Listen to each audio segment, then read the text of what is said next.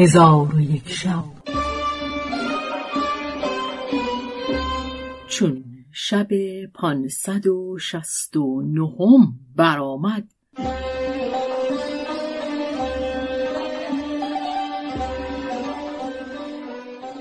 گفت ای ملک جوانبخت، چون شیخ عبدالصمد فقرات گذشته در لوح بخواند و پس از آن دید که در لوح نبشته اند: ای آن کسی که بدین مکان برسی، از حادثات روزگار آنچه بینی عبرت گیر و از پست و بلند او موعظت بپذیر و فریفته زر و مال و جاه و جلال دنیا مشو که مکاری است غدار و عاریت سرایی است ناپایدار و سرابی است که تشنگان آبش پندارند و خرابی است که جاهلان آبادش شمارند. بر او اعتماد مکن و به سوی او مایل مشو، از دام او بگریز و در دامن او میاویز که من چهار هزار اسب با زین زرین مرصع داشتم و هزار دختر باکره از دختران ملوک تزویج کردم و هزار پسر شجاع و دلیر خدای تعالی بر من عطا فرمود و هزار سال با نعمت و خوشبختی زندگانی کردم و چندان مال جمع آوردم که همه پادشاهان روی زمین ده یک آن مال نداشتم.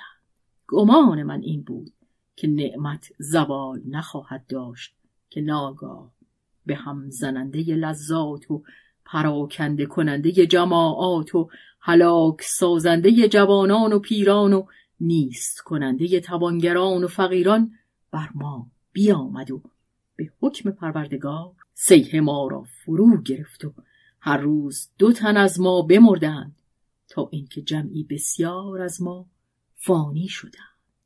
چون من دیدم که مرگ شهر ما را گرفت و ما را در بحر فنا غریق ساخت، کاتبی حاضر آورده او را به نوشتن این اشعار و موعظت‌ها امر کردم و مرا هزار هزار لشکر قهار بود و صد هزار سرهنگان نامدار داشتم که ایشان را گفتم زره پوش گشته، شمشیرهای برنده بربستند و نیزه‌های بلند برداشته به اسب‌های کوه پیکر سوار شدند. چون فرمان یزدان در رسید، من به ایشان گفتم: ای گروه لشکریان، آیا می توانید این بلیت که از حضرت رب العزه به ما رسیده است از ما دور سازید؟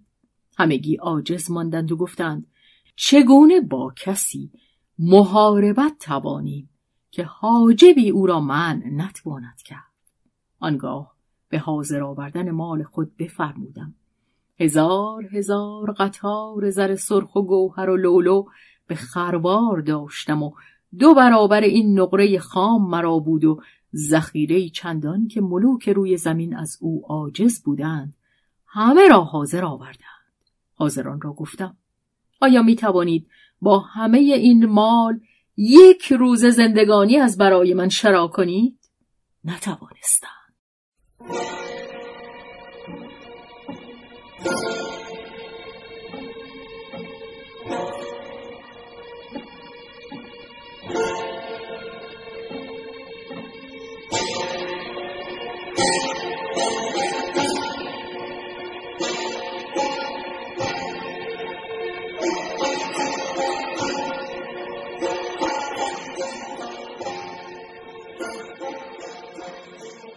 آنگاه خواست خدا را گردن نهاده به حکم قضا رضا در دادم تا اینکه روح قبض شد و در ذریح خود ساکن گشتم.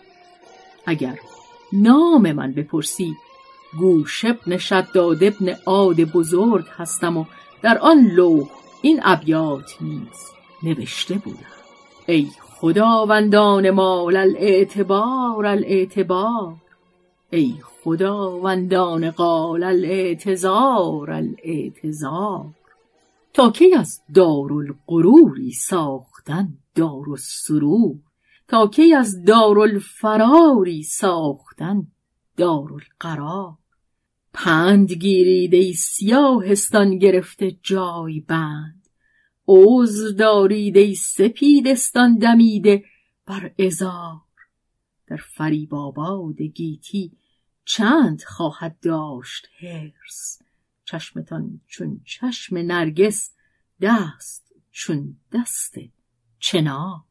در جهان شاهان بسی بودند که از گردان فلک، تیرشان پروین گسل بود و سنان جوزا گذر. بنگرید اکنون بناتون نشوار از دست مرگ، نیزه هاشان شاخ شاخ و تیرهاشان تار تار. پس امیر موسی گریان شد و از خود برفت. چون به خود آمد برخاسته در نواحی قصر می گشتند و مجالس آن را نظاره می کردند. مائده‌ای دیدند از مرمر که چهار پایه داشت و در آن مائده نوشته بودند که هزار پادشاه اعور در این مائده خوردنی خورده اند و هزار پادشاه چشم درست در این مائده حاضر گشته اند و همگی از دنیا رفته و در زیر خاک آرام گرفته اند. امیر موسی هرچه که نوشته بودند همه را نبشت و از قصر به در آمد و بجز مائده چیز از قصر بیرون نیاورد. شیخ عبدالصمد پیش و لشکریان از دنبال او سه روز همی رفتند تا به تلی بلند برسیدند و بر آن تل سواری از مس بدیدند که درخشندگی سنان نیزش چشم نظارگیان خیره می کرد و بر او نوشته بودند: آن کسی که بدین مکان درآیی اگر راه مدینه نحاس ندانی، کف سوار را بجنبان که او می گردد و باز می ایستد. به هر سوی که باز ایستد بدان سو رو که بر تو بیمی نباشد و تو را به مدینه نحاس برساند.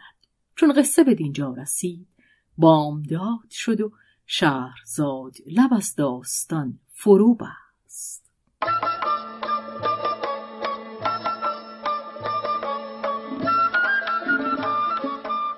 قصه گو شهرزاد فتوحی. تنظیم مجتبی میرسمیعی.